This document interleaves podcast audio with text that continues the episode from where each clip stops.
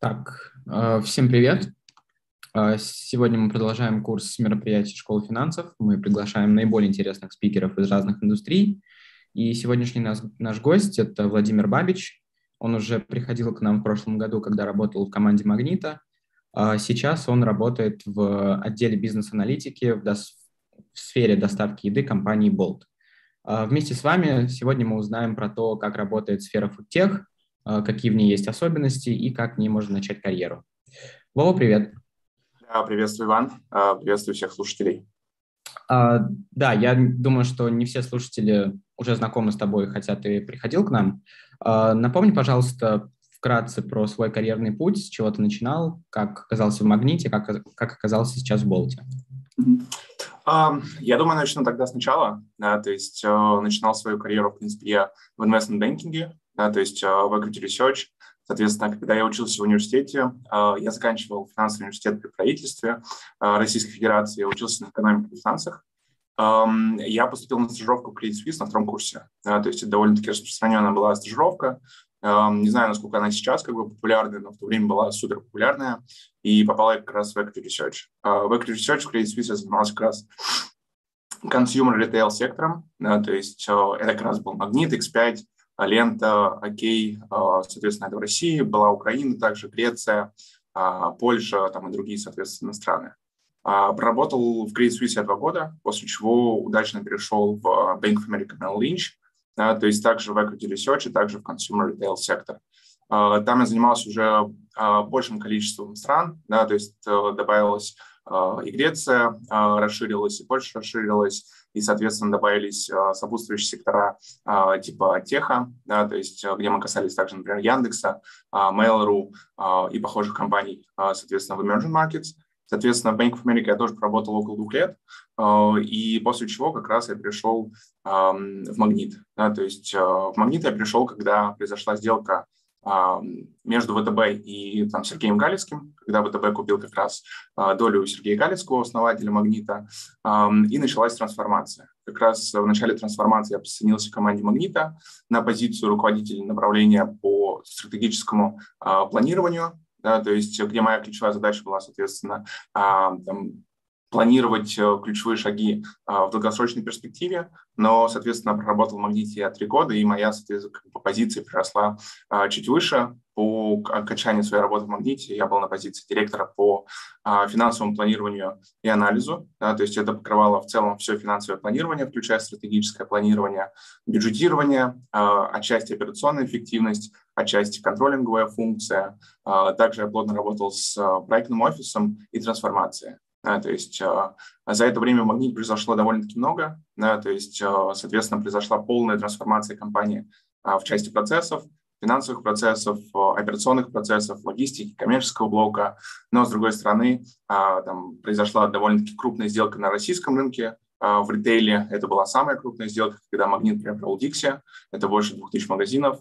Также Магнит за это время открыл а, много новых форматов, включая вот там текущий довольно-таки интересный и динамичный формат дискаунтеров, да, то есть а, также были аптеки, также были там, алкогольные магазины, а, Магнитмастер – это, соответственно, магазины хозяйственных товаров.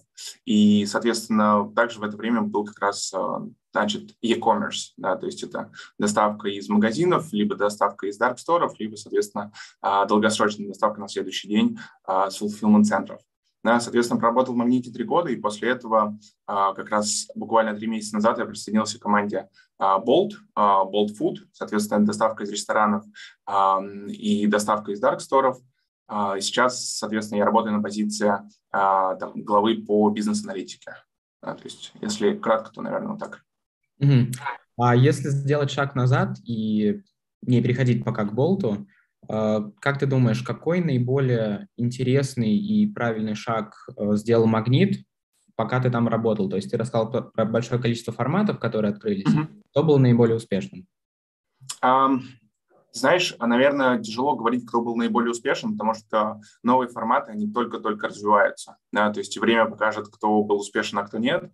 Очевидно, что сейчас э, все в индустрии говорят о России. Да? То есть э, о дискаунтерах, что это новый формат, который будет конкурировать с магазинами и домами, будет конкурировать, соответственно, с доставкой еды и перетянет на себе довольно-таки большой долю покупателей. А, в этом плане. С другой стороны, как бы Магнит в том числе имеет доставку, доставку из магазинов э, с Яком, да, то есть и уже доставка не только из продуктовых магазинов, но доставка косметики из Магнит косметики и доставки из э, аптек, да, то есть э, Магнит аптеки. Поэтому с точки зрения успехов, я думаю, пока рано говорить, но там ближайший там год-два, я думаю, будет уже понятно.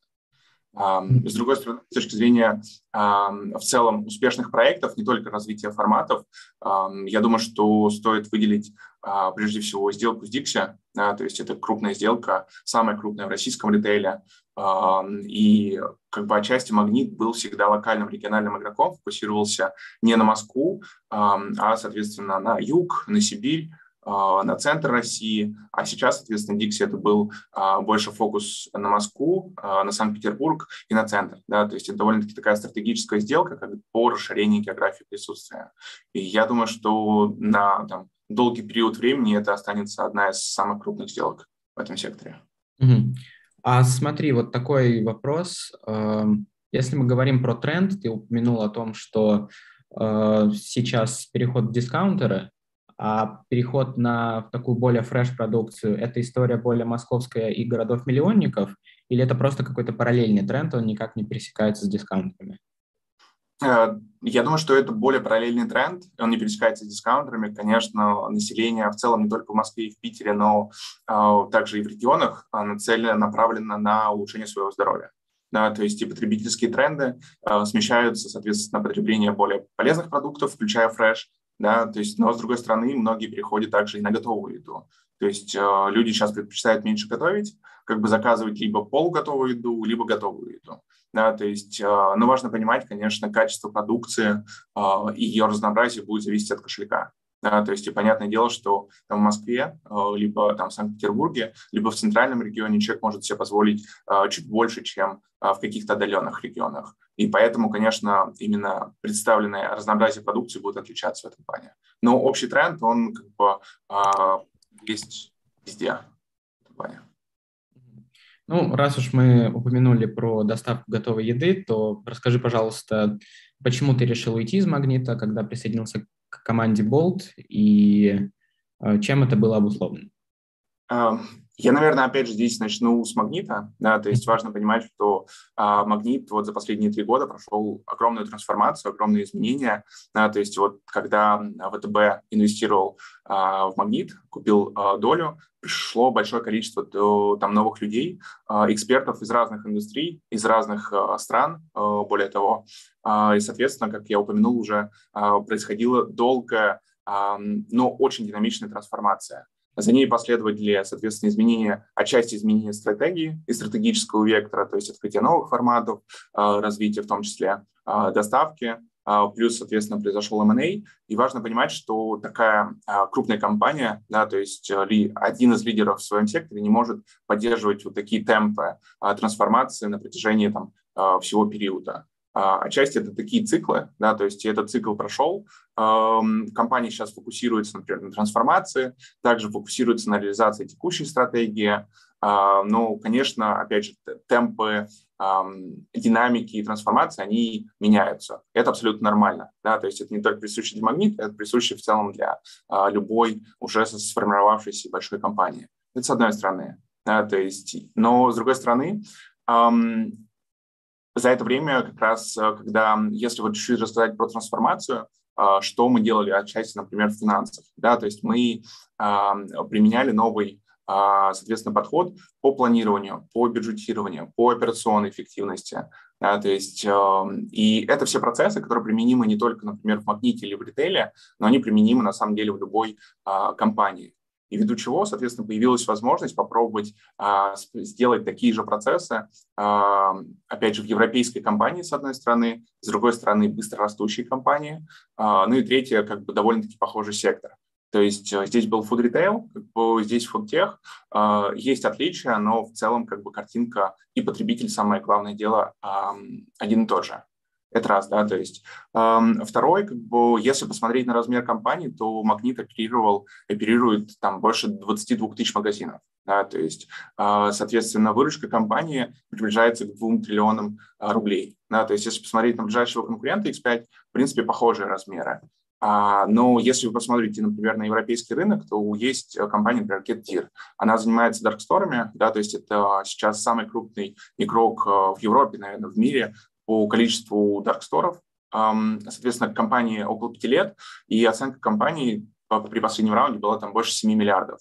То есть если посмотреть на тотализацию, опять же, публичных игроков в России, Магнита X5 и уж тем более других, как бы, то есть самые крупные, это Магнита X5 стоит там 7 миллиардов. А, но у Кеткира там не более 2000 магазинов в пяти странах, Соответственно, опять же, у Магнита и у X5, вот там, грубо говоря, 20 тысяч на каждого. Да, то есть это а, разница в, соответственно, в 10 раз. По выручке разница также там более чем в 10 раз будет. При этом, опять же, Магнит и X5 э, – это прибыльные компании, которые платят дивиденды, которые показывают хороший э, возвратный капитал.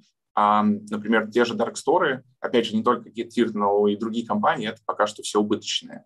Но важно понимать, оценка а, сопоставимая, и как бы в каких-то случаях даже превосходят вот такие большие компании. Поэтому это довольно-таки интересная ситуация, в которой интересно разобраться.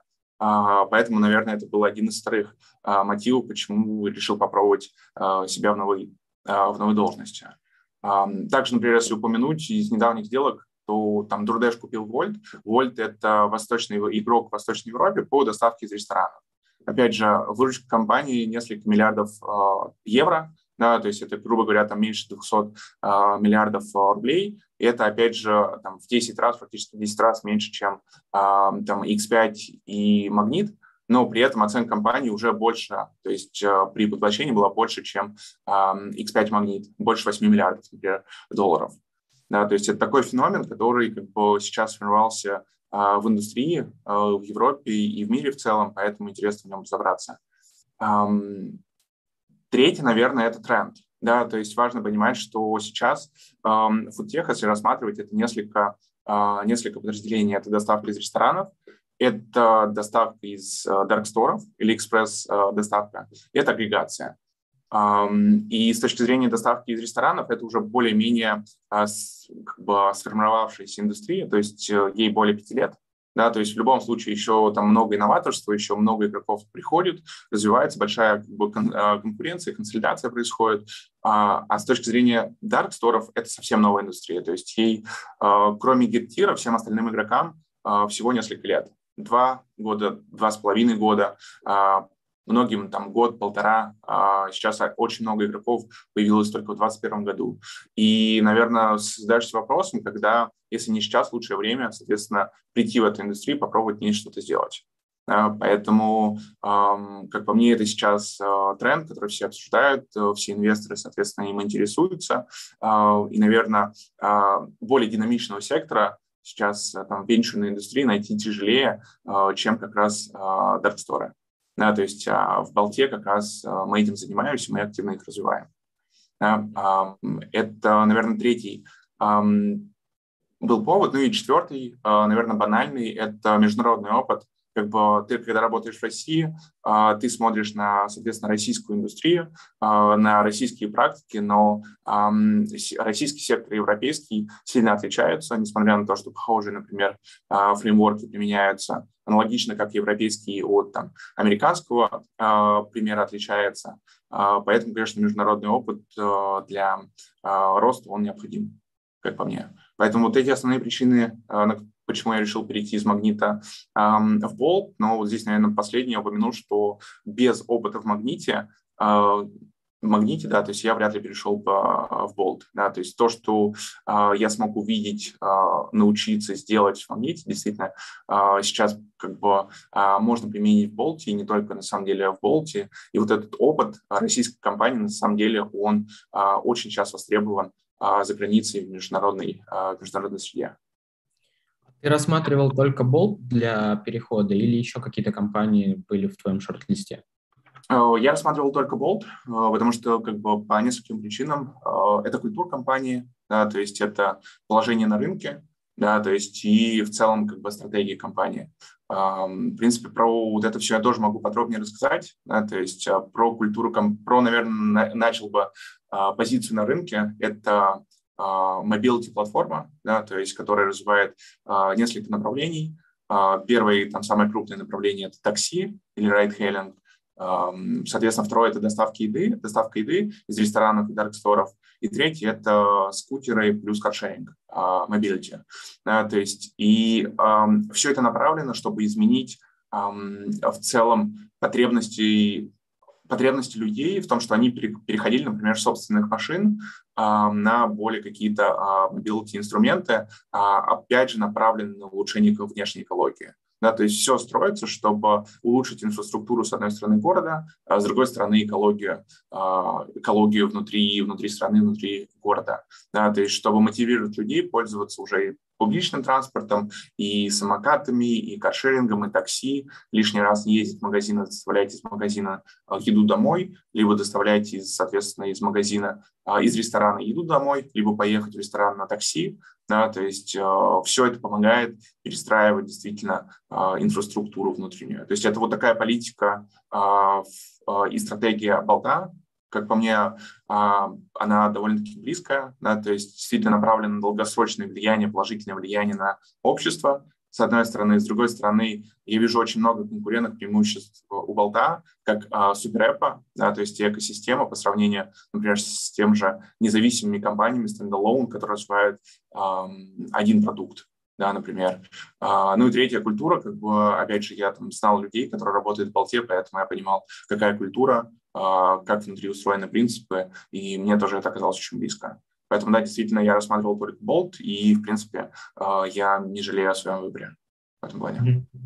А не мог бы ты поподробнее рассказать про то направление, в котором ты работаешь, про фуд и, соответственно, про команду? Много ли ребят из России?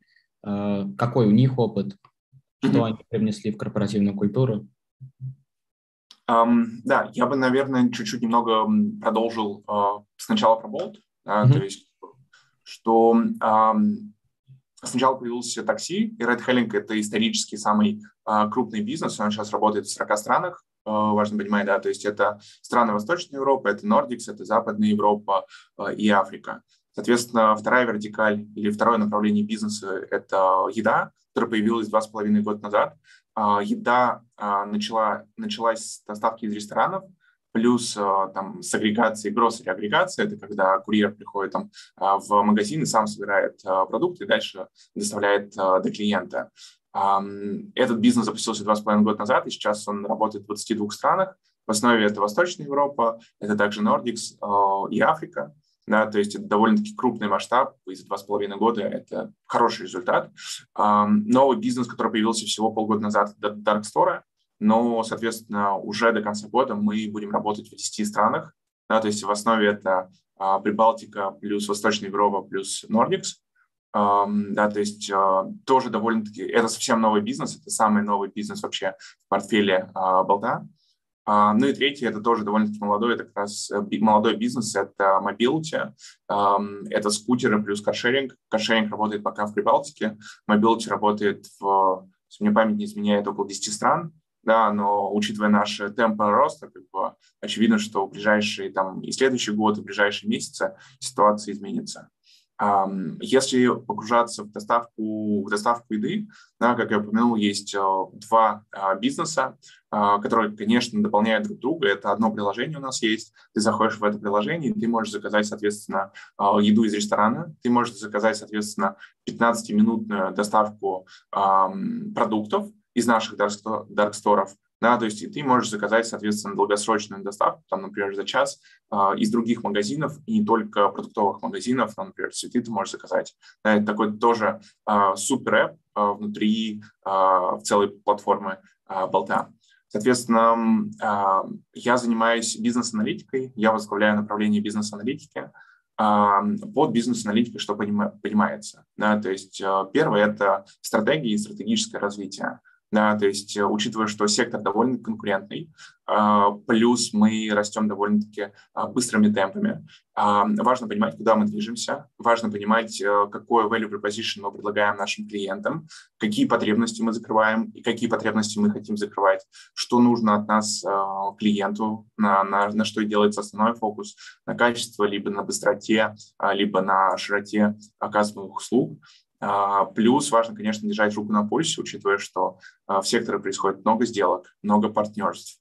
А, игроки выходят из других секторов в наш, соответственно, в нашу индустрию, как и из офлайн индустрии, соответственно, пытаются игроки также делать похожие услуги, так и, например, те же компании такси.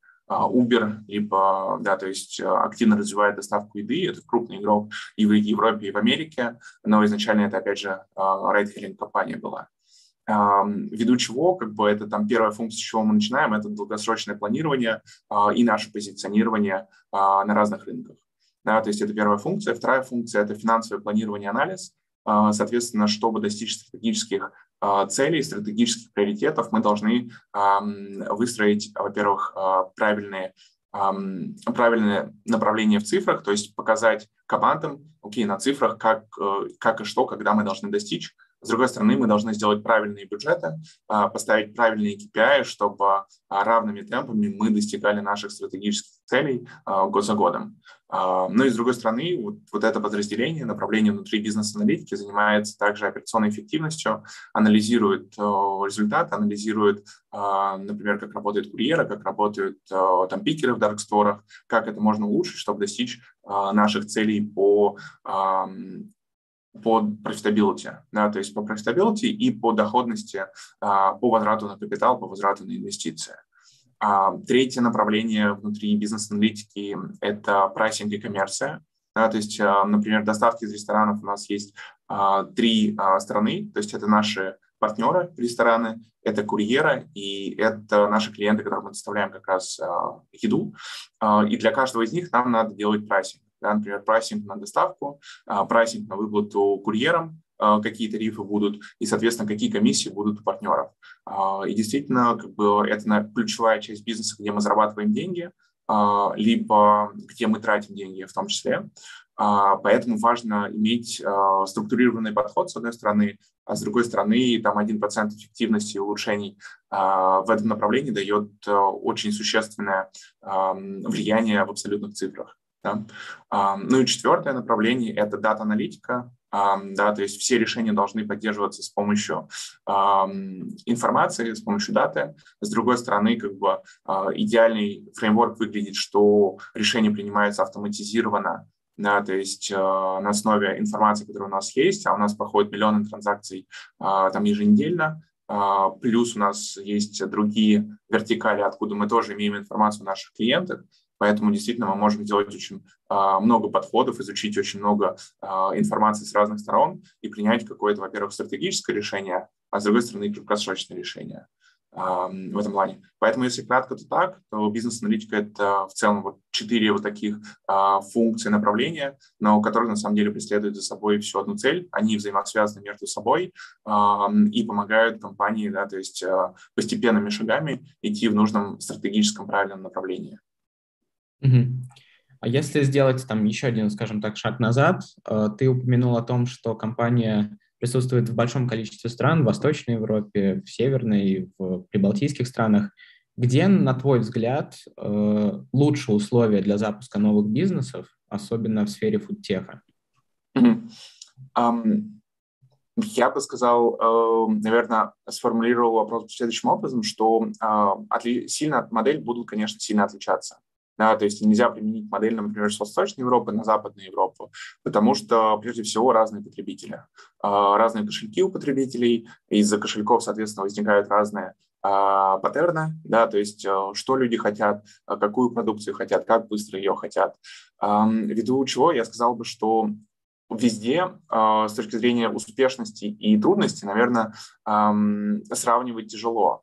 Да, то есть, но важно сравнивать с точки зрения инвестиций. Да, то есть, а, конечно, например, инвестиции в Западную Европу потребуются больше, чем а, восточная. При этом, например, в Nordics, да, то есть это Норвегия, Швеция, Финляндия, например, а, Дания, там очень тяжелое регулирование, да, то есть, наверное, сравнивая с другими странами, очень много а, требований а, компаниям, к построению бизнеса, с другой стороны, очень много ограничений, да, то есть как, например, люди работают, сколько часов люди работают. С третьей стороны, например, как бы с точки зрения, например, тех же дарксторов, количество доступных локаций гораздо меньше. Трудный, трудный рынок, да, как бы ввиду чего он менее конкурентный, потому что как бы тяжело там оперировать, а, но с другой стороны он интересный, потому что там, ну как бы в той же Норвегии а, живут очень обеспеченные люди, и, наверное, как бы а, в этом плане тяжелее найти рынок в Европе, а, там более а, как бы привлекательный с точки зрения клиента, чем Норвегия. Да, поэтому везде есть свои нюансы. И, наверное, суть вот такой как бы большой компании динамичной в Европе, что а, мы должны адаптировать наш продукт на, соответственно, согласно локальным преференциям. То есть мы не можем создать там продукт в HQ и его потом множить. Да? То есть мы можем создать какой-то фреймворк, а, и потом локальные команды могут пользоваться этим фреймворком, чтобы воссоздать какой-то продукт а, локально. Да, наверное, в этом отличие, а, в том числе от России, где ты оперируешь, например, а, конечно, Москва отличается от регионов, но в целом как бы ты понимаешь своего потребителя, он более-менее похож. И самое главное условие как бы, а, ведения бизнеса с точки зрения законодательных подходов, ограничений, они тоже будут похожи. Здесь это отличается сильно. То есть в России на больших расстояниях примерно одни и те же потребители, а в Европе на относительно малых там уже все совершенно по-другому.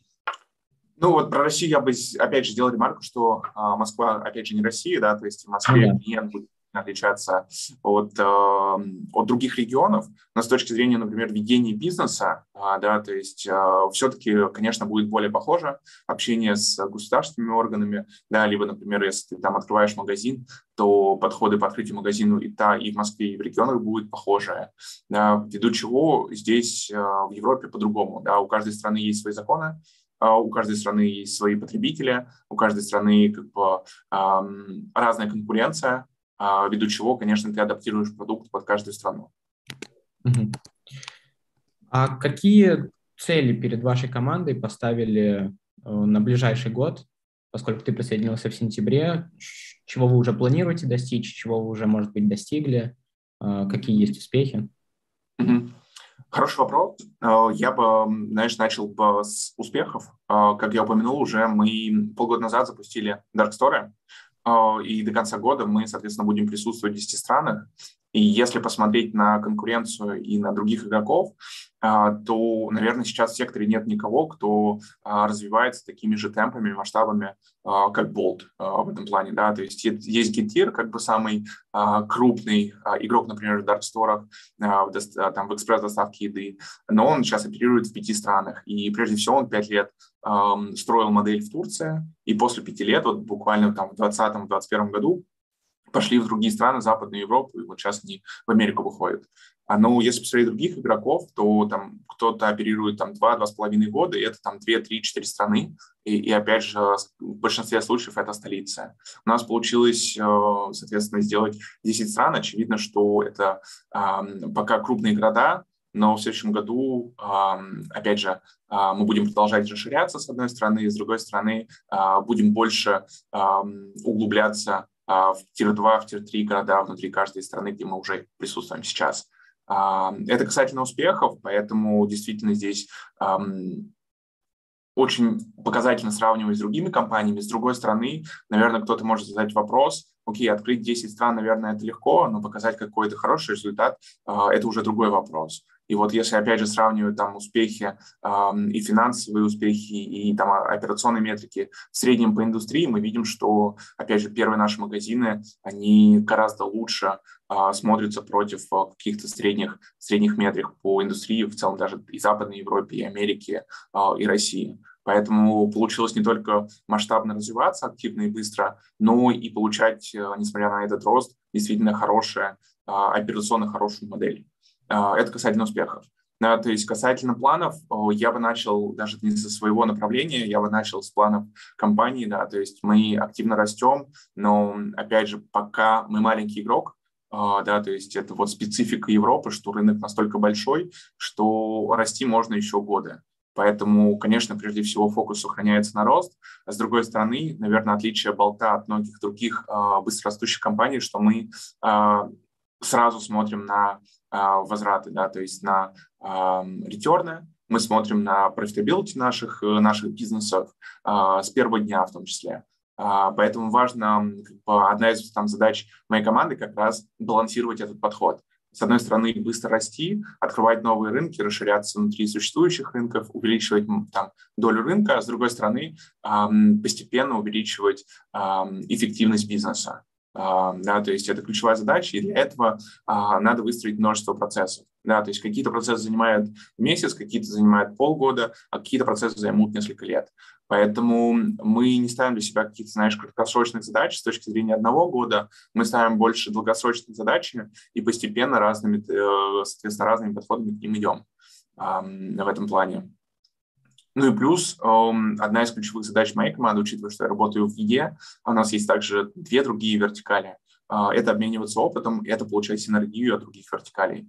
Например, как бы у нас а, огромный бизнес такси, да, райдхеллинга, и мы видим, что а, в тех регионах, где у нас сильное присутствие в райдхеллинге, мы можем зайти с едой, и у нас а, сразу будет а, хорошая доля рынка там, сразу будет большое количество юзеров, потому что органически мы можем получить этих юзеров из райдхеллинга доставку еды. Это, опять же, преимущество суперэпа либо экосистемы, когда тебе не нужно вкладывать огромные маркетинговые бюджеты, чтобы поглощать клиентов, они у тебя уже есть в других вертикалях. Да, поэтому здесь важно также а, перенимать опыт коллег, а, с одной стороны, ну и также искать совместные пути, как действовать в, опять же, в целях одной компании, применяя как раз подходы разных вертикалей. А вот этот фокус на profitability с первого дня – это твоя инициатива или скорее общий подход компании? Это общий э, подход компании, да, то есть э, я здесь немного опишу про стратегию, что как себя позиционирует Bolt, да, то есть это доступные цены, доступные цены и, соответственно, большое количество э, продуктов разнообразных, чтобы покрыть разные миссии, потребительские миссии.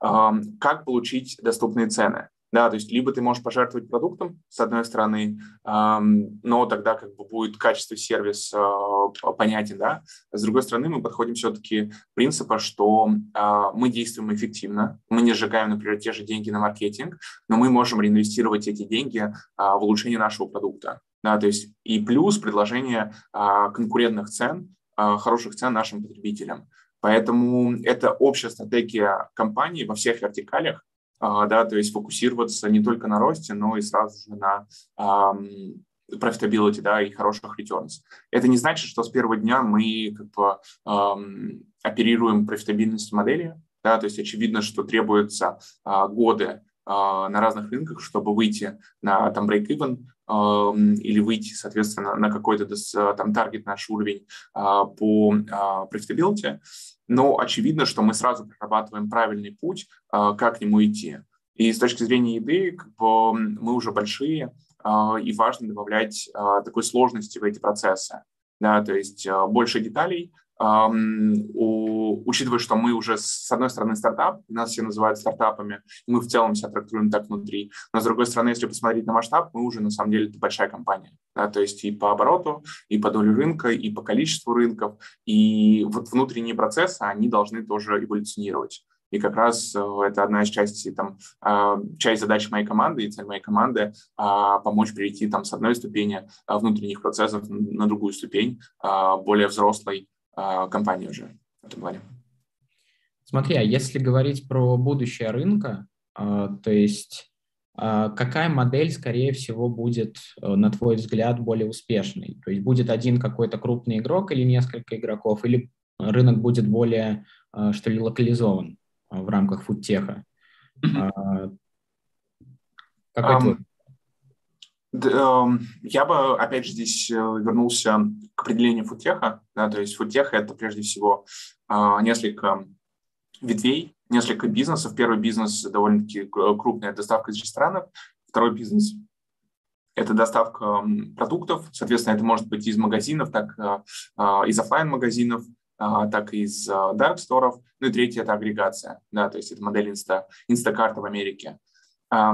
И важно понимать, что сейчас многие компании действуют по-разному. Ну, например, если взять крупных игроков по доставке из ресторанов, Delivery DoorDash, Delivery Hero, например, они развивают свою основную модель, как бы это основной бизнес, доставку из ресторанов, но при этом они активно инвестируют а, в других игроков.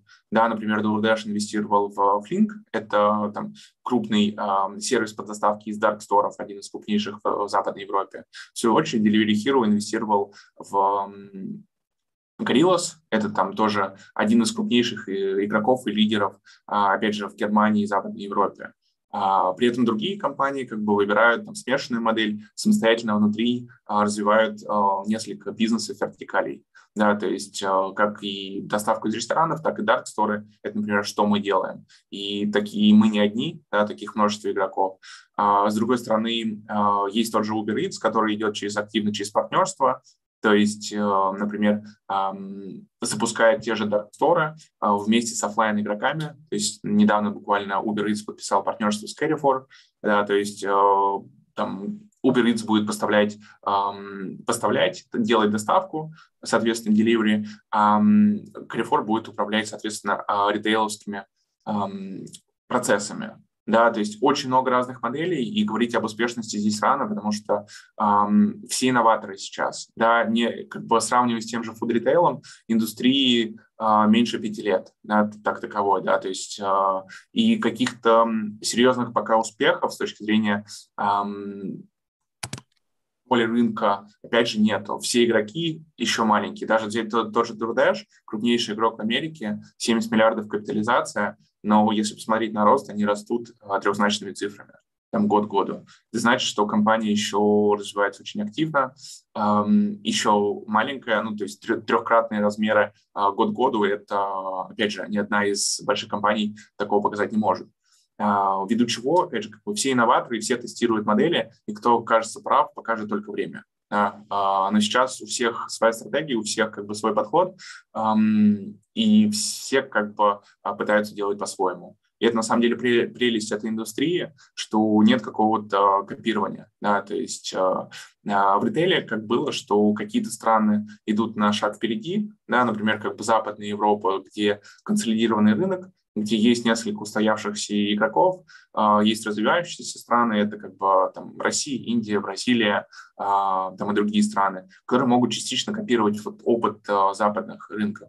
В этой индустрии, как бы, если ты посмотришь на Америку, то ты, в принципе, там похожие темпы развития этой индустрии, ты особо ничего не скопируешь. Если ты посмотришь на Западную Европу, конкуренция выше, но, опять же, довольно-таки новая индустрия, э, тоже ничего не скопируешь. Плюс есть э, преференция, локальная преференция, э, ввиду чего тебе еще надо учитывать локальные преференции, когда ты создаешь свой продукт.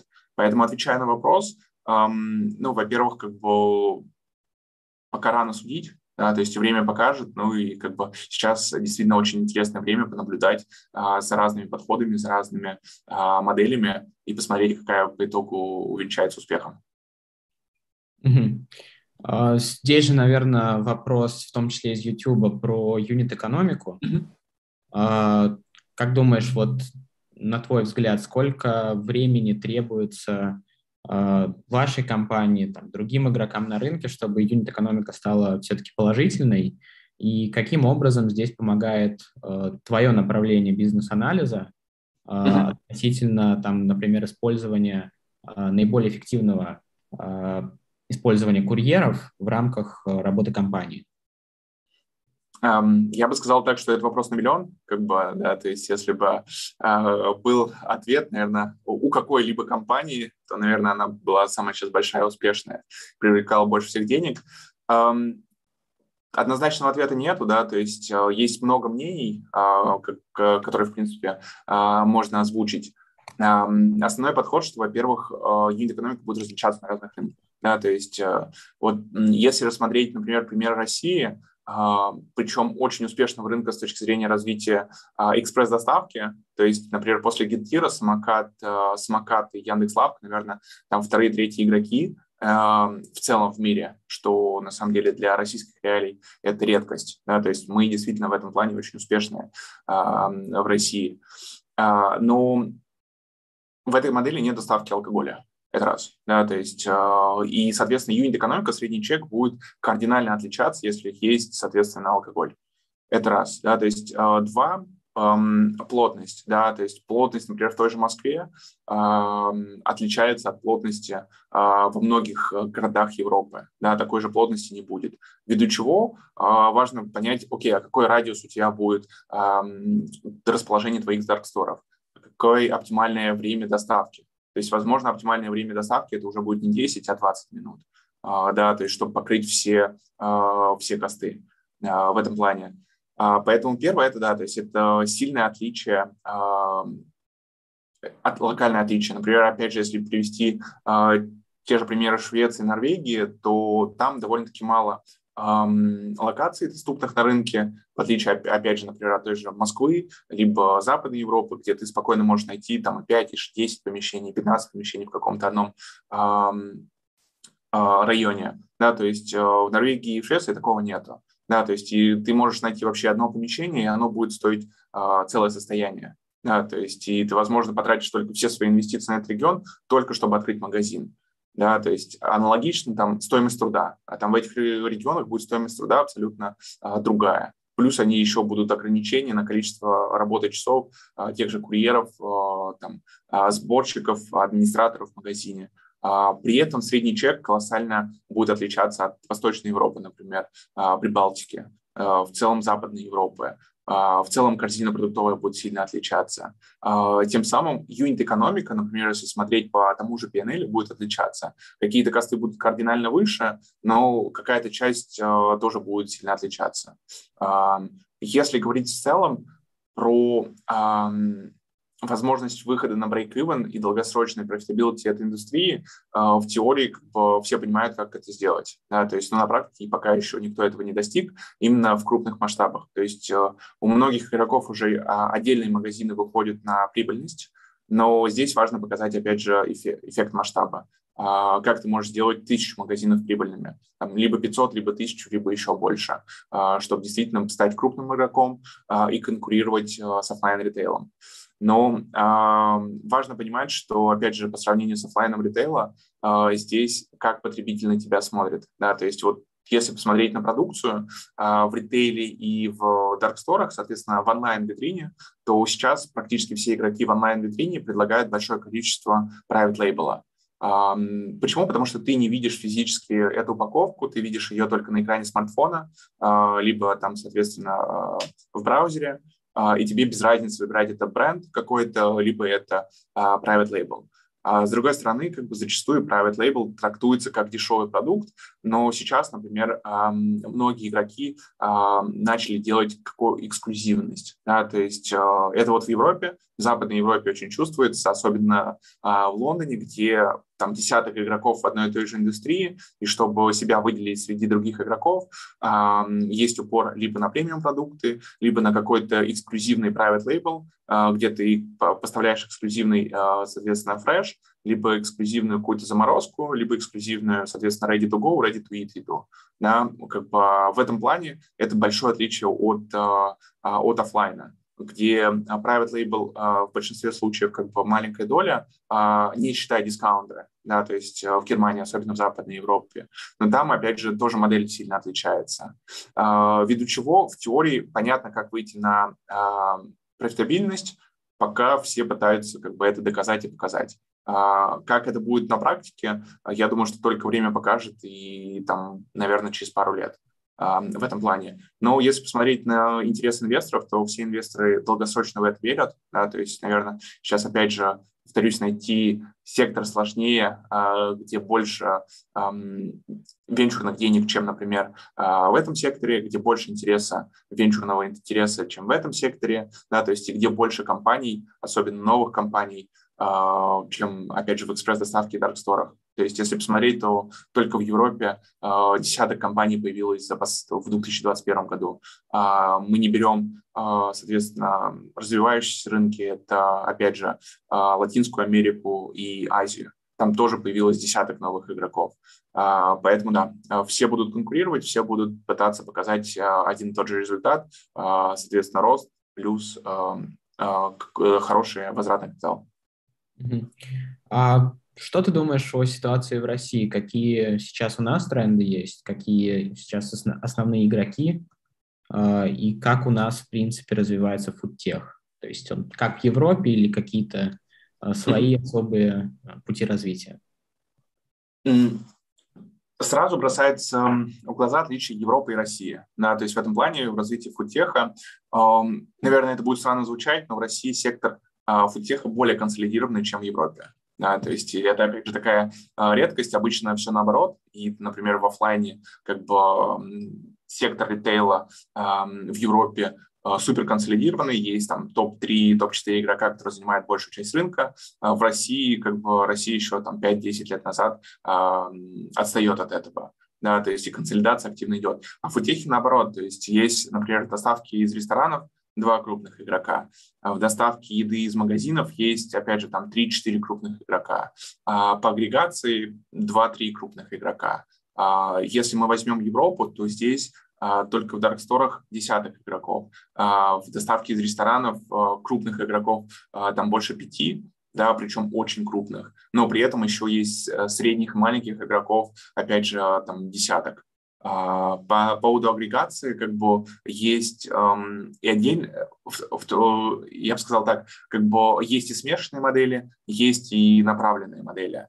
Поэтому а, ввиду чего консолидация рынка активно происходит, очень много сделок, очень много партнерств, очень много инвестиций а, в Европе и там одной компании в другую, которые как бы занимаются смежными продуктами. В России в этом плане нету.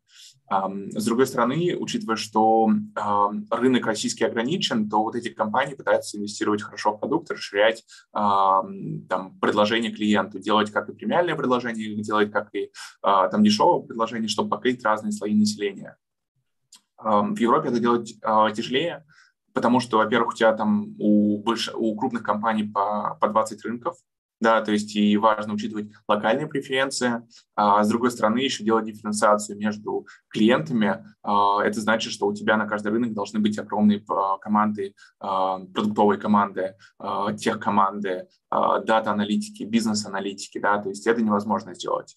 Поэтому пока что в Европе больше фокусируется на рост, на экспансию внутри стран, соответственно, плюс на предложение субпродуктов, опять же, это как э, доставка из ресторана, доставка из магазинов, агрегация, доставка из а, смежных индустрий, это там цветов, либо косметики, а, либо из аптек. Да, то есть ввиду чего действительно есть отличия. Это раз, да, то есть с точки зрения вот развития рынков. Еще важное отличие, я бы назвал, это что из России нельзя скопировать эту модель, да, которая есть в России. Это мы видим на примере дарксторов. Эм, соответственно, в России было, было есть несколько успешных компаний, например, взять тот же, тот же самокат, который в Америке сейчас развивает байк под новым брендом. Это абсолютно новый продукт.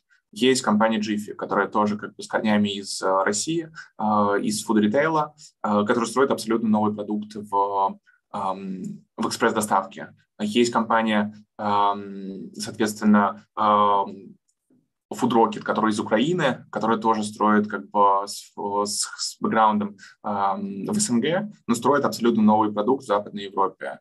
Э, Get Faster, тоже компания, компания с корнями предпринимателей из России, из Москвы, э, с ритейла в том числе, но делают абсолютно новый и другой продукт в Европе.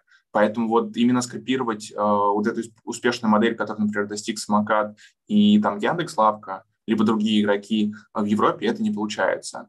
А, поэтому люди просто берут свои, идут со своим опытом и создают а, новые компании, но уже немного с другим продуктом.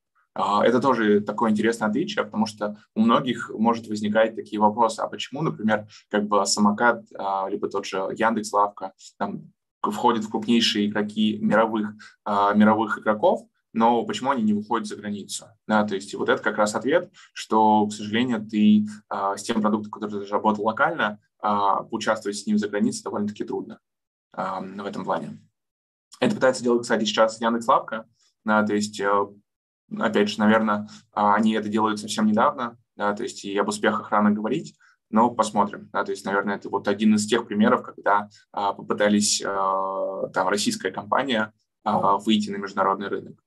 И, конечно, опять же, это продукт не совсем копипаст. Э, Яндекс Лавки – это, опять же, э, с изменениями на локальные преференции. Если мы будем, если мы продолжим разговор про тренды, сейчас агрегаторы доставки продуктов, они растут медленнее, чем 1P доставка, или они не отличаются в этом смысле?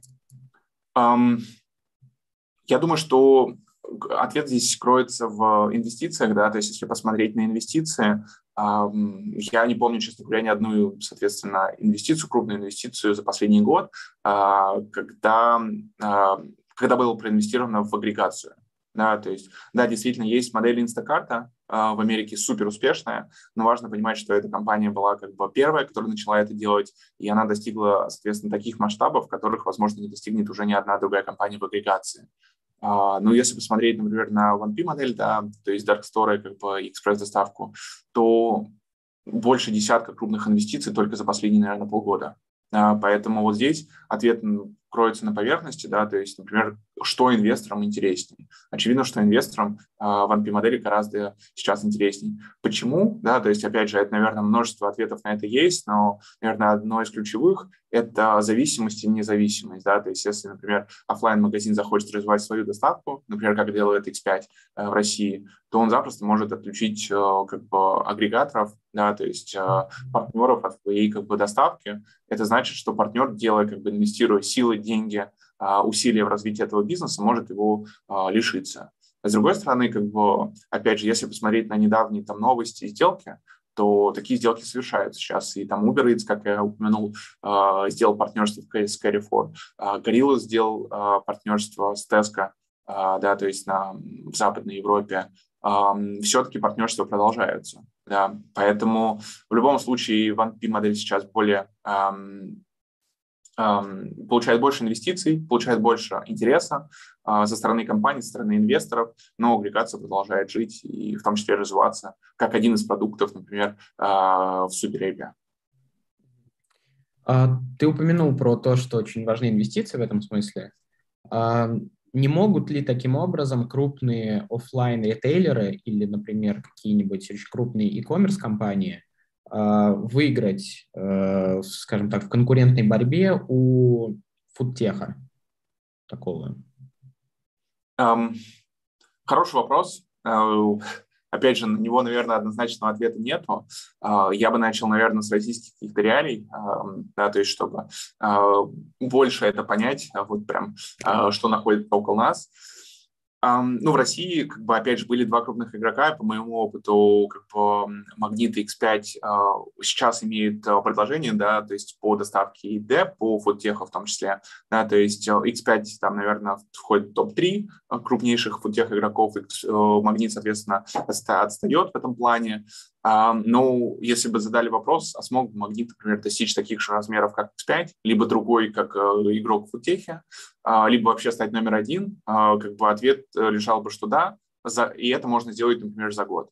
Вопрос инвестиций. Да, вопрос инвестиций, сколько потребуется, прямо говоря, сжечь денег. А, в этом плане.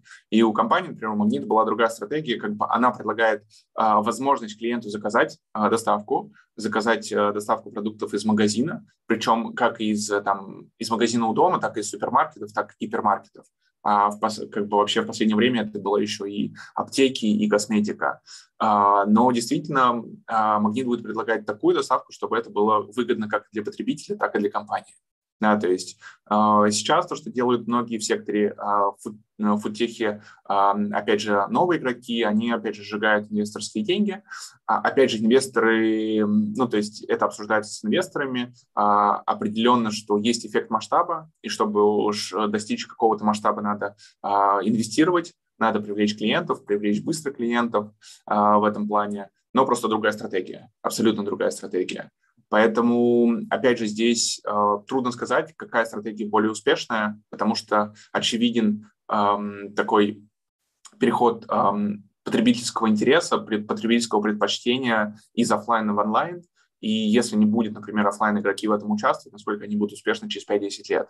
И опять же, никто не знает, и как бы разные офлайн игроки делают э, свою ставку. Это вот, например, в России было очевидно. Аналогичная ситуация и в Европе. Кто-то активно начинает в это инвестировать, да, то есть э, развивать по-разному. Кто-то развивает в партнерстве с другими игроками, кто-то развивает собственный сервис. Третьи, например, вообще на это не смотрят и фокусируются на, основном, на своем основном бизнесе. А, поэтому вопрос трудный, а, ответа на него однозначного нету, но единственное, что нельзя выпускать, а, соответственно, из, из зрения, как бы, что, делается, что делается в индустрии, какие практики есть, и очевидно, что их надо оценивать, их надо применять, соответственно, анализировать и думать, насколько как бы, тебе, твоей стратегии и ценности компании подходит этот путь, а не другой, например. Mm-hmm. Um, такой вопрос, наверное, про больше модель бизнеса. Uh, стоит ли, на твой взгляд, тех компаниям, ну вот тому же Болту или каким-то другим uh, агрегаторам доставки еды, uh, расширять, так скажем, сферу своего присутствия и контролировать не только взаимоотношения там, с пользователями и с поставщиками, но еще и выходить в supply chain. Ну, как бы мы все видели, насколько быстро могут они разорваться в условиях пандемии, не стоит ли их тоже контролировать? Угу. Um, мне кажется, уже на этот uh, вопрос есть ответ. То есть крупные игроки, они уже контролируют chain, да, то есть и когда у тебя крупный масштаб, э, да, то есть это практики этой индустрии, что при крупном масштабе тебе э, это более эффективно иметь собственную как бы supply chain разве чем э, аутсорс, с одной стороны. с другой стороны, опять же, если брать э, там примеры, рассматривать Европу, то ты растешь большими темпами, э, да, то есть и чтобы достичь скейла и получить в результате economies of scale, как бы эффективные процессы, то в этом плане создание собственной supply chain замедлит твои росты. Да, поэтому вот это такая тонкая грань, когда тебе надо взвешивать, балансировать, рассчитывать, когда тебе выгоднее как бы переключиться на собственную, как бы, опять же, процессы, либо пользоваться процессами партнеров. Да, то есть и каждая компания выбирает по-своему, кто-то начинает это делать с самого начала, кто-то это делает посередине, а кто-то на самом деле уже и на больших масштабах э, использует э, партнер, партнеров. Да, возможно, это будет дороже, но ты можешь как бы сфокусироваться на чем-то другом, на каких-то других процессах, например, на коммерческой части, либо на э, ассортименте, э, и предложить, например, э, опять же, какие-то differentiation points, uh, да, то есть по сравнению с другими компаниями uh, в этом секторе. Поэтому все практики сейчас используются, uh, и каждая компания решает по-своему. Но единственное важно, что да, действительно контролировать вот эту точку баланса, когда ты понимаешь, что действительно вот одна модель совсем происходит, превосходит по эффективности другую модель.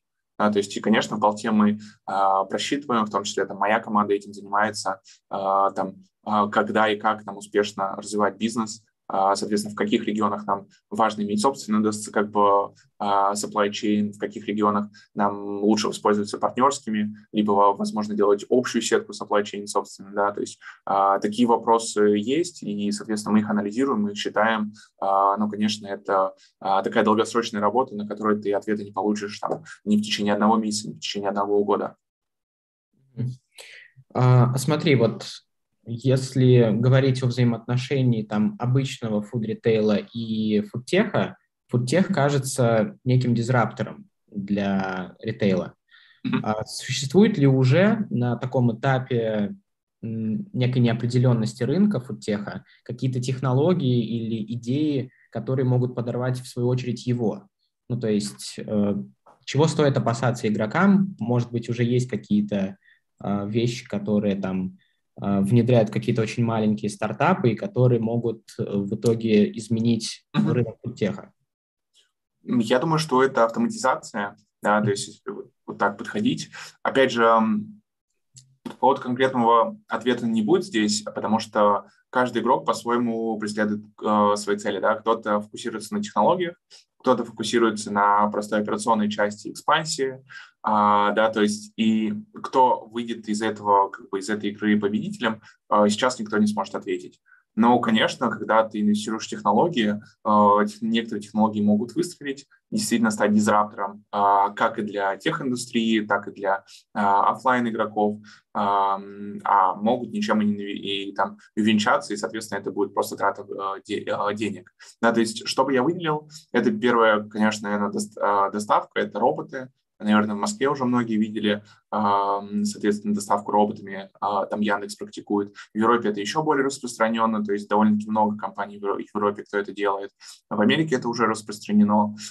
И действительно, для многих компаний это будет вопросом, учитывая, что один из ключевых вообще вопросов а, в этой модели, хватит ли у тебя количество сотрудников, доставщиков, водителей, да, то есть работников магазинов а, при таком росте, когда ты там удваиваешь, утраиваешь свой бизнес каждый год.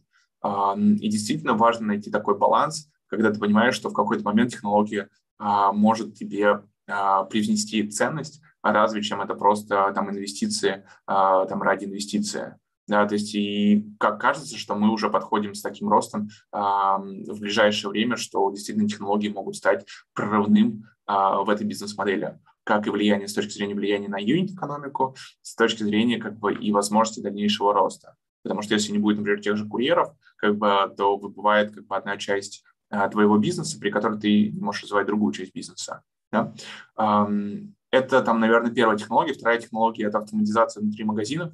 Да, то есть uh, Здесь ведут как и food, а, соответственно, и фуд-тех игроки, дарксторы, постоянную работу, а, так и офлайн игроки. Им тоже как бы важно оптимизировать а, и издержки, и в целом какие-то новые подходы клиенту предоставлять. Это все начиналось, например, как с касс, да, самообслуживание, например, в офлайн магазинах. Сейчас это переросло, что ты на кассах уже можешь оплачивать лицом, да, то есть магнит, например, это начал применять в некоторых магазинах, что ты, если клиент программы лояльности, ты зарегистрирован в приложении Магнита, а, у тебя все есть, ты можешь расплатиться лицом. Также, например, как бы там а, семелье, а, опять же, мы показали, когда у нас есть электронный семелье, ты подходишь к своей корзине продуктов, сканируешь их, и тебе электронный семелье предлагает, какое вино выбрать на ужин например. Да, то есть это какие-то вот там то, что было в Магните. Если проходить дальше, то многие уже вот на Западе, в Европе и в Америке эм, показали полностью автоматизированный магазин без людей. Да, то есть это сейчас Вкусвилл, например, делает в России. А, аналогичные технологии применяются в Dark Store, да, то есть можно многие процессы автоматизировать. А, насколько это сейчас масштабируемо, насколько это сейчас работает хорошо, это большой вопрос. Но может ли это как бы заработать хорошо в ближайшие года?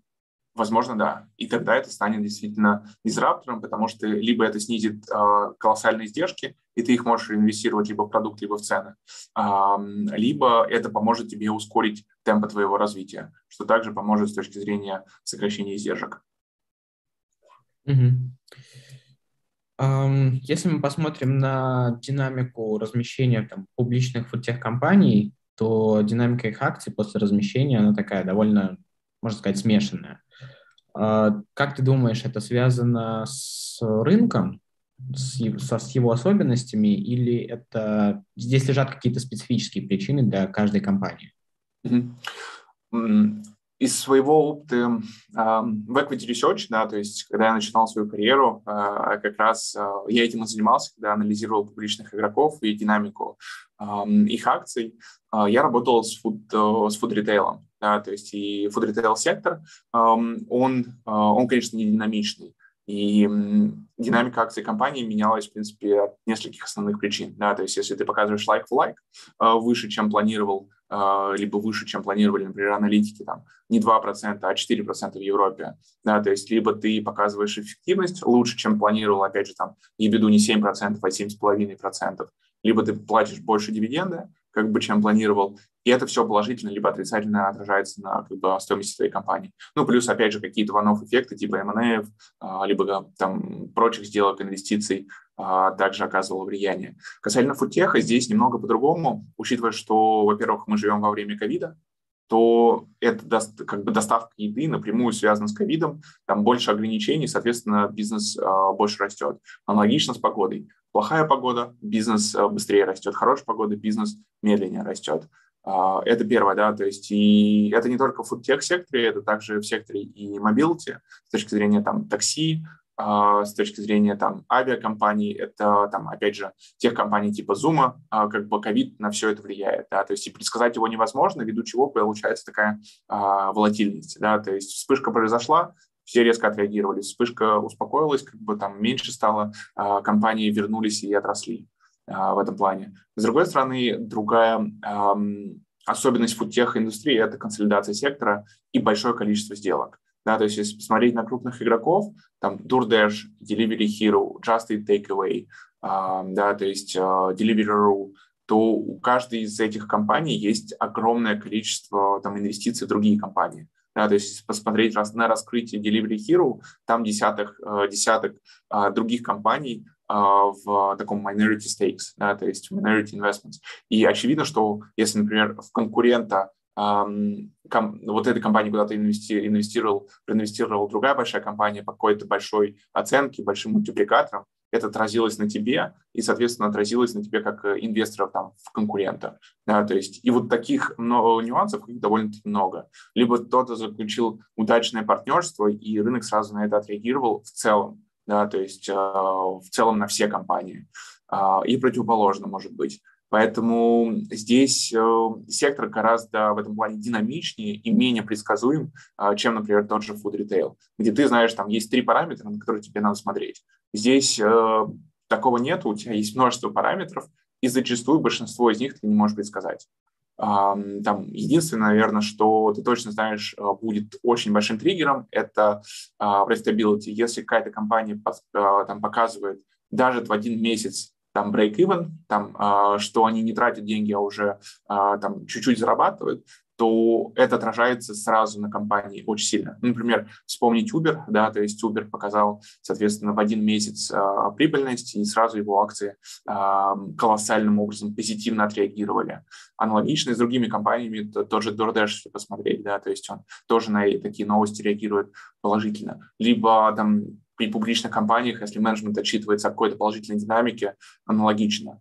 Поэтому это, наверное, один из тех предсказуемых факторов, когда ты фундаментально оцениваешь компанию, смотришь на э, все рычаги э, управления юнит-экономикой, если ты понимаешь, что действительно вот при росте масштабе эти рычаги работают, и ты планомерно выходишь на, э, там улучшаешь свои результаты, то, очевидно, это также отражается, э, причем очень серьезно отражается на э, оценке и стоимости, стоимости акций в этом плане. Но сектор интересный, сектор сложный, а, и там, очевидно, какого-то одного подхода нету.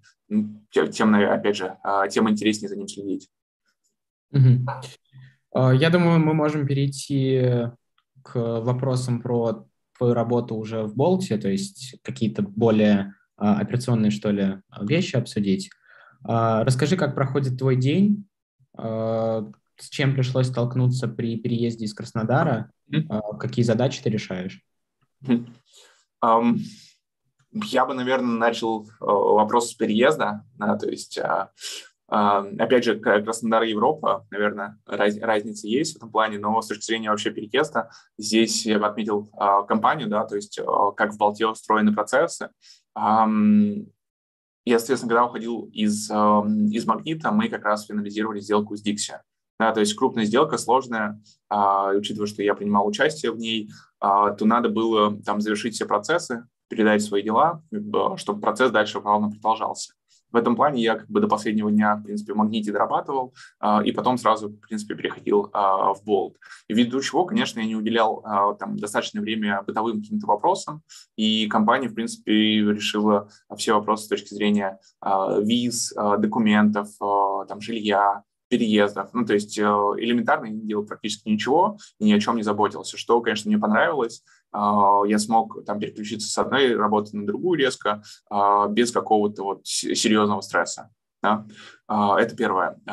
Второе, с точки зрения, наверное, рабочего дня и в целом сравнения рабочего дня, опять же, в Болте и в Магните, или вообще в двух индустриях, там, в фудтехе и в, в офлайн-ритейле, мне повезло, что я попал а, как и в магните, в динамичную среду, как бы в такое время, где происходила трансформация, так и в Балте у меня, соответственно, происходит трансформация компании, мы растем, а, поэтому, конечно, это не нормированное время, конечно, это там а, долгие часы, но, опять же, это интересные долгие часы, когда ты с удовольствием все это делаешь. Но, опять же, отличие, например, а, тех компаний или, как бы, опять же, от каких-то других компаний, что здесь очень сильно поддерживается diversity, и после рабочего дня очень много разных а, происходит ивентов, мероприятий, нетворк-сессий, а, когда компании, на самом деле, мотивируют и помогает разным вертикалям, разным функциям общаться с друг другом, обмениваться опытом, да, в неформальной обстановке, потому что бизнес в этом плане а, работает лучше, да, то есть у нас много разных саммитов происходит, то есть каждую неделю на самом деле какие-то ивенты происходят, и ты, соответственно, действительно проводишь много времени на работе, но зачастую там часть этого времени оно проходит в неформальной обстановке, что помогает анбордингу в том числе, что помогает быстрее вовлечься в культуру, что помогает быстрее понять, познакомиться с другими людьми, плюс учитывая наш diversity внутри команд, то есть у нас много людей из Латинской Америки, например, испаноговорящих в этом плане, да, то есть у нас много людей из Западной Европы, да, то есть там Германии, Англии, Франции там, и других регионов. У нас сейчас много людей приезжает из там, Индии, Пакистана, потому что там растут реально крупные игроки, у людей реально хороший опыт, и поэтому плюс это помогает привнести в нашу такую культуру diversity. Плюс много людей из России, да, то есть из Санкт-Петербурга, из Москвы.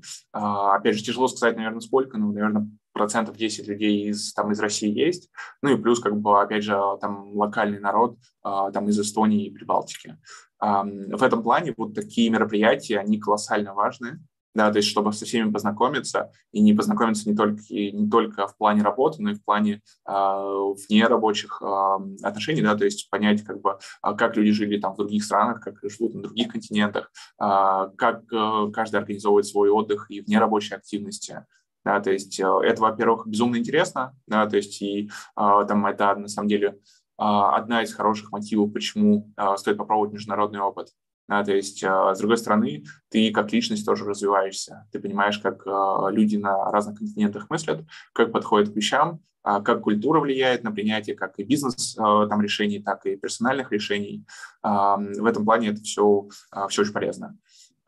Касательно, если перейти к бизнес-составляющей, да, как проходит рабочий день, то действительно очень много встреч, а, очень много обсуждений, потому что компания растущая, и обсуждается как много инициатив а, чего-то применить. С другой стороны, надо не забывать о том, что тебе как бы надо строить экспертизу, тебе важно как бы улучшать текущие процессы, ввиду чего как бы это все строится на а, коммуникации. Да, то есть у нас в основе коммуникации проходит офлайн, у нас много людей в офисе, как бы это помогает действительно и выстраивать отношения, как бы и быстрее что-то обсуждать.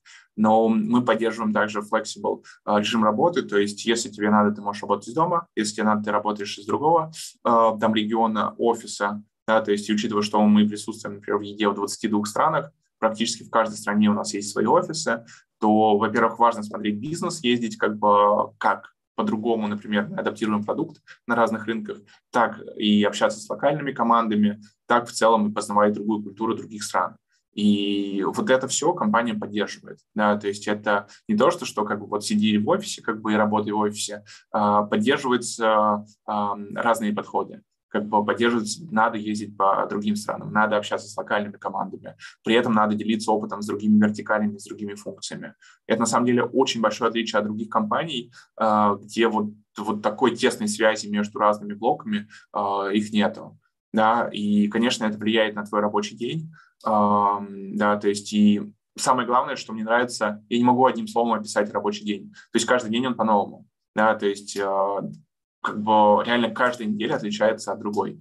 Я пока проработал три месяца, и я не могу сказать, что вот каждый там в течение трех, трех месяцев одна неделя была похожа на другую. Да. Там какую-то неделю у нас был, например, а, саммит, региональный саммит, когда там приехали все региональные менеджеры из более чем 40 стран. И, конечно, там а, это время ты разве там не будешь сидеть а, за компьютером, а будешь общаться, обмениваться опытом и пользоваться этой возможностью. А с другой стороны, когда у тебя происходят крупные сделки в секторе, тебе надо сесть и проанализировать основные метрики, да, то есть э, основные финансовые, операционные показатели. И в этом плане лучше как бы сделать меньше встреч, но больше уделить времени этим важным вещам, а потом поделиться со своими коллегами. Поэтому нет ответа, да, то есть э, каждый день не похож на друг друга, э, но, наверное, это там, главное преимущество как раз вот перехода, опять же, в новую компанию. Честно сказать, в Магните было похоже, особенно там до, в течение первых двух лет, как бы каждый день был не похож, и каждая неделя была не похожа на другую, потому что компания активно трансформировалась, активно росла, и новые продукты разрабатывала, ввиду чего как бы важно поддерживать стратегический долгосрочный фокус, но в моменте важно как бы, не замыкаться на каких-то одних и тех же вещах. Это, наверное, отличие э, индустрии, как бы на самом деле не только там tech индустрии, но и офлайн индустрии от там investment banking а, консалтинга, да, потому что, конечно, ты не можешь э, в investment banking е, там, в research е, э, либо в каких-то смежных э, там индустриях, областях разнообразить свой день таким образом. Там, конечно, день будет похож друг на друга э, в этом плане, но я бы точно не сказал, что это там преимущество либо недостаток, а просто разные personality. Кому-то нравится одно, кому-то нравится другое. Да, то есть мне нравится там больше второе, да, то есть, а, но важно, опять же, там, как я упомянул, без опыта в магните, в магните я вряд ли перешел в эту индустрию, также и без опыта там в инвестмент банкинге я вряд ли попал бы в магнит на ту позицию, которую я попал, и теми вещами занимался, которыми я занимался в этом плане весь опыт, он, он полезен, ценен, да, то есть э, ну, лучше, лучше всего пробовать, больше пробовать и уже определять, что важно для тебя. А в текущей работе где ты черпаешь информацию про состояние индустрии, про то, что сделали другие игроки в e-grocery? Э, не знаю, возможно, есть какие-то специализированные журналы, сервисы, какие-то, может быть, каналы, Telegram? Um, если брать международный рынок, да, то есть э, европейский, я думаю, что за последний год появилась новая индустрия. Это жур, такая а, журналистская индустрия в плане e-commerce. Э, учитывая количество сделок, то уже появляются эксперты. Опять же, там в большинстве случаев это в LinkedIn, да, то есть в Европе очень много он используется, которые пишут каждый день колонки про развитие как бы а, тех или иных игроков, тех или иных индустрий. То есть есть уже эксперты, которые пишут про конкретно supply chain, есть э, там эксперты, которые пишут каждый день про сделки в секторе, есть, которые пишут про развитие продуктов. Поэтому первое, как бы с точки зрения, наверное, сейчас самый полезный и быстро там растущий, развивающийся канал — это LinkedIn в этом плане, да. А, с другой стороны, TechCrunch, а, конечно, в Европе это незаменимый источник информации, потому что ты можешь почитать не только о своем секторе, но и почитать о эм, других смежных секторах, да, то есть и в целом развитии тех индустрии. Uh, ну и третье, конечно, это крупные uh, новостные источники, это Wall Street Journal, да, то есть uh, и, и в каждой стране, на самом деле, это будут свои источники, как в России коммерсант ведомости. Поэтому, честно скажу, источников много, и можно вообще целый день сидеть, как бы это при этом э, и достаток, и недостаток Европы, можно целый день сидеть читать новости. Да, то есть здесь важно балансировать, держать с одной стороны руку на пульсе, но как бы важно, что э, ты делаешь свой бизнес, и не забывать важно про свой бизнес. Да, то есть э, в России, наверное, не было столько новостей, поэтому, возможно, столько внимания не уделял, но в Европе как бы сейчас, особенно в этом секторе, как бы динамика настолько быстрая, что каждый день есть что изучить, какую информацию новую получить, а сравнить со своей и так далее. А, я предлагаю перейти к блоку начала карьеры в фудтехе. Mm-hmm. Как ты думаешь, кому стоит э, идти в фудтех в качестве первого места работы и откуда туда лучше попасть? Из классического ритейла, либо там из э, фондов, инвестбанков? Um, я бы сказал, здесь классического пути нет, учитывая, что индустрия новая, да, то есть как бы, um, то ищут вообще как бы хорошие умы, uh, людей, которые готовы uh, учиться, uh, с другой стороны, и учить других людей, ну и быстро разбираться в новых вещах. То есть важно понимать, что там экспертов в этой индустрии довольно-таки мало, компаний много, а, поэтому нет фокуса как бы найти вот от конкурента какого-то человека. Да, поэтому, например, опыт инвестмент банкинга и консалтинга в том числе очень высоко ценится, и можно перейти спокойно из инвестмент банкинга и консалтинга в тех индустрии. Например, в моей команде, а, соответственно, вот человек, который возглавляет стратегию, э, стратегическое направление. Она работала в Лондоне, она работала в инвестмент-бэнкинге, и сейчас она перешла сразу из инвестмент-бэнкинга как раз на стратегическое планирование и там а, планирование развития а, в еду да, то есть uh, в Bold Food. Аналогично, соответственно, и с финансовым планированием, то есть у меня есть люди с investment banking бэкграундом, но также есть люди и с бэкграундом из фудтех индустрии, других компаний, также из private equity фондов.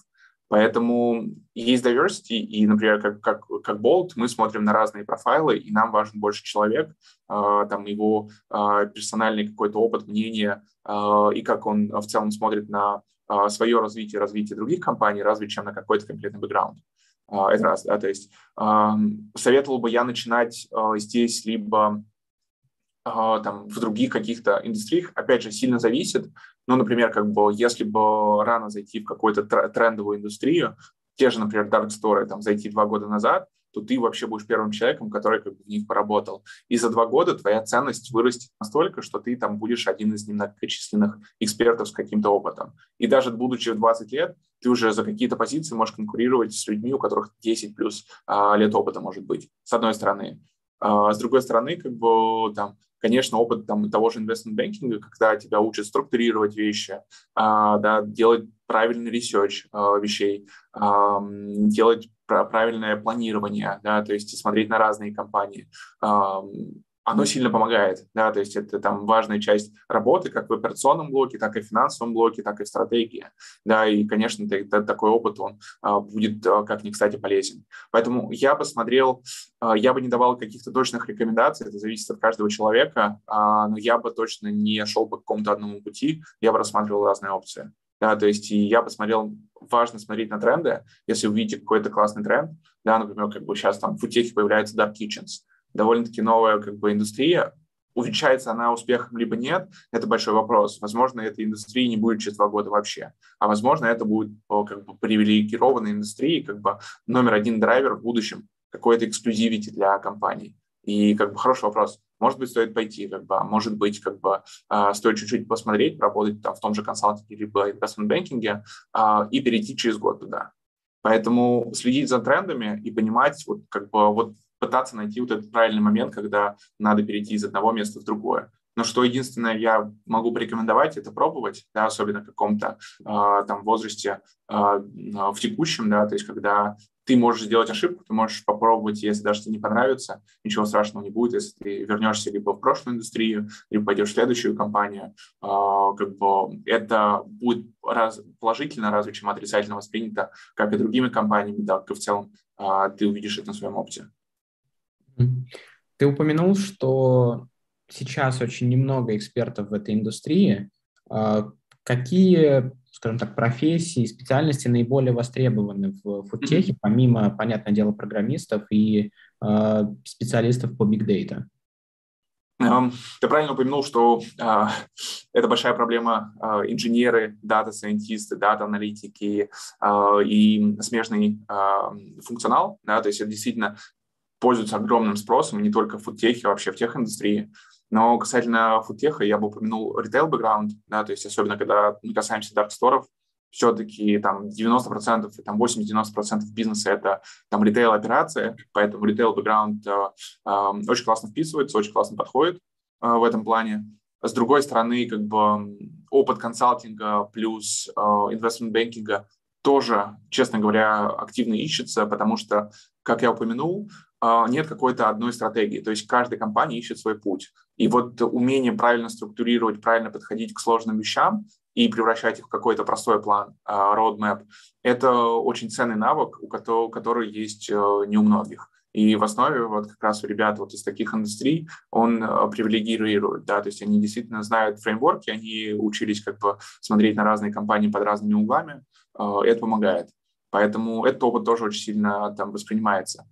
Третьей стороны, как бы, если ты поработал в крупной компании, и ты посмотрел, как строятся процессы, да, то есть вот важно, если ты работаешь, например, в FMCG компании, либо в какой-то там ритейл-секторе, либо, как бы, опять же, в другом секторе, а, важно смотреть шире, да, то есть как работают финансы, как финансы опери... кооперируются с операциями, с коммерцией и с другими блоками. То есть если ты понимаешь полную картинку, она тоже очень важна. потому что вот там, опять же, все растущие компании рано или поздно эти процессы э, начинают выстраивать и стремятся к тем процессам, которые есть у больших компаний.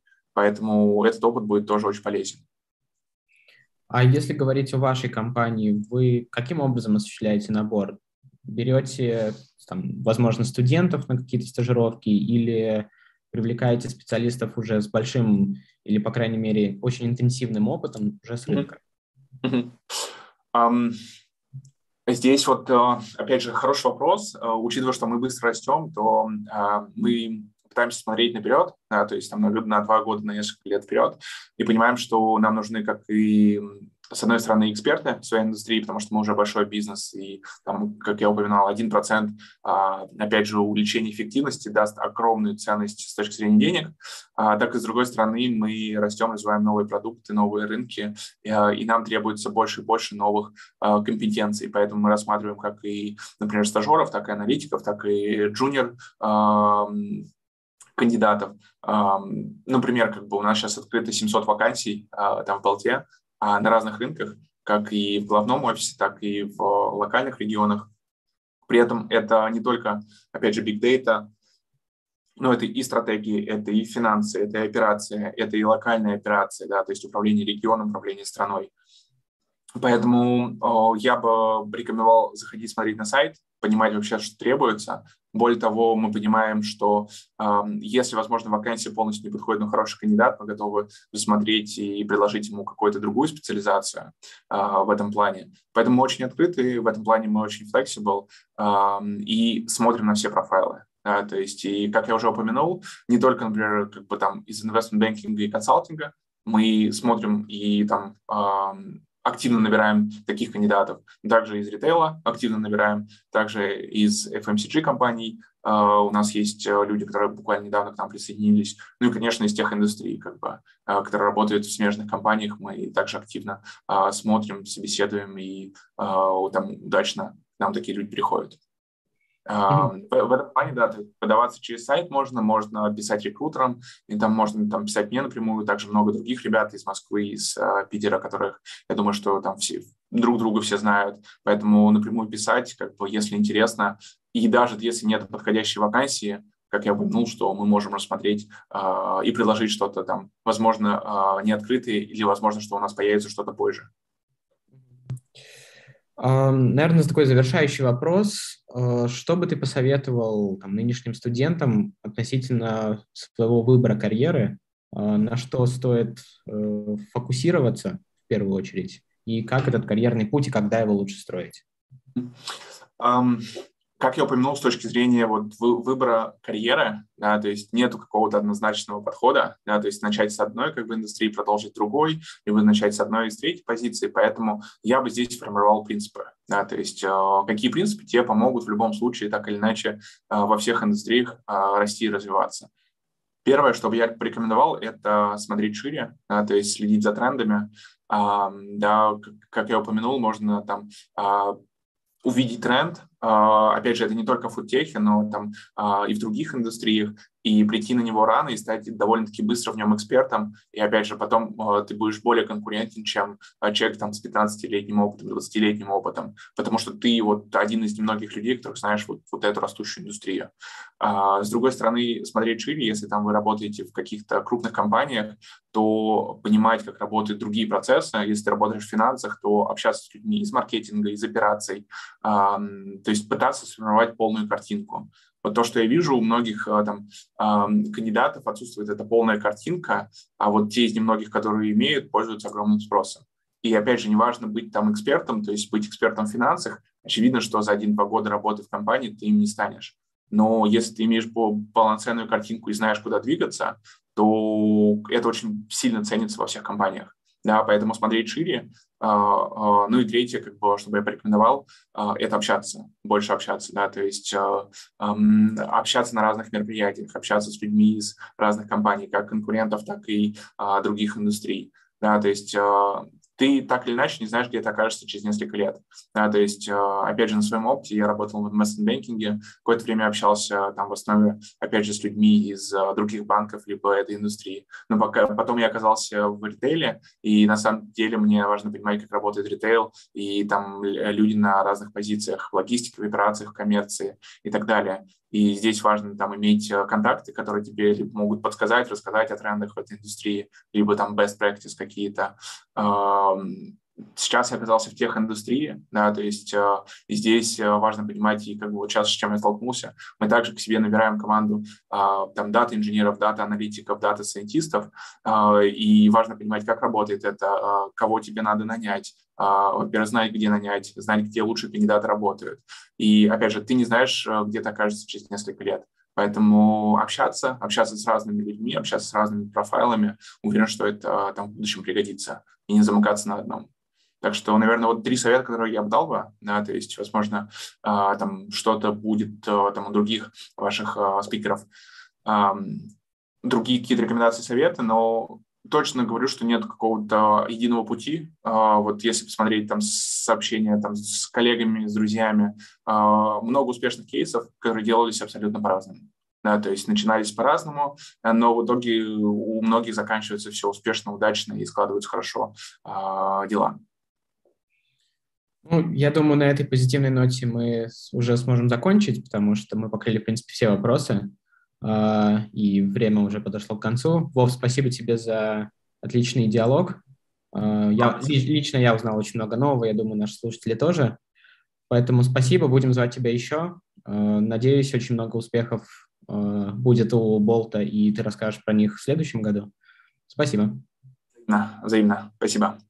Пока. Пока. Пока-пока.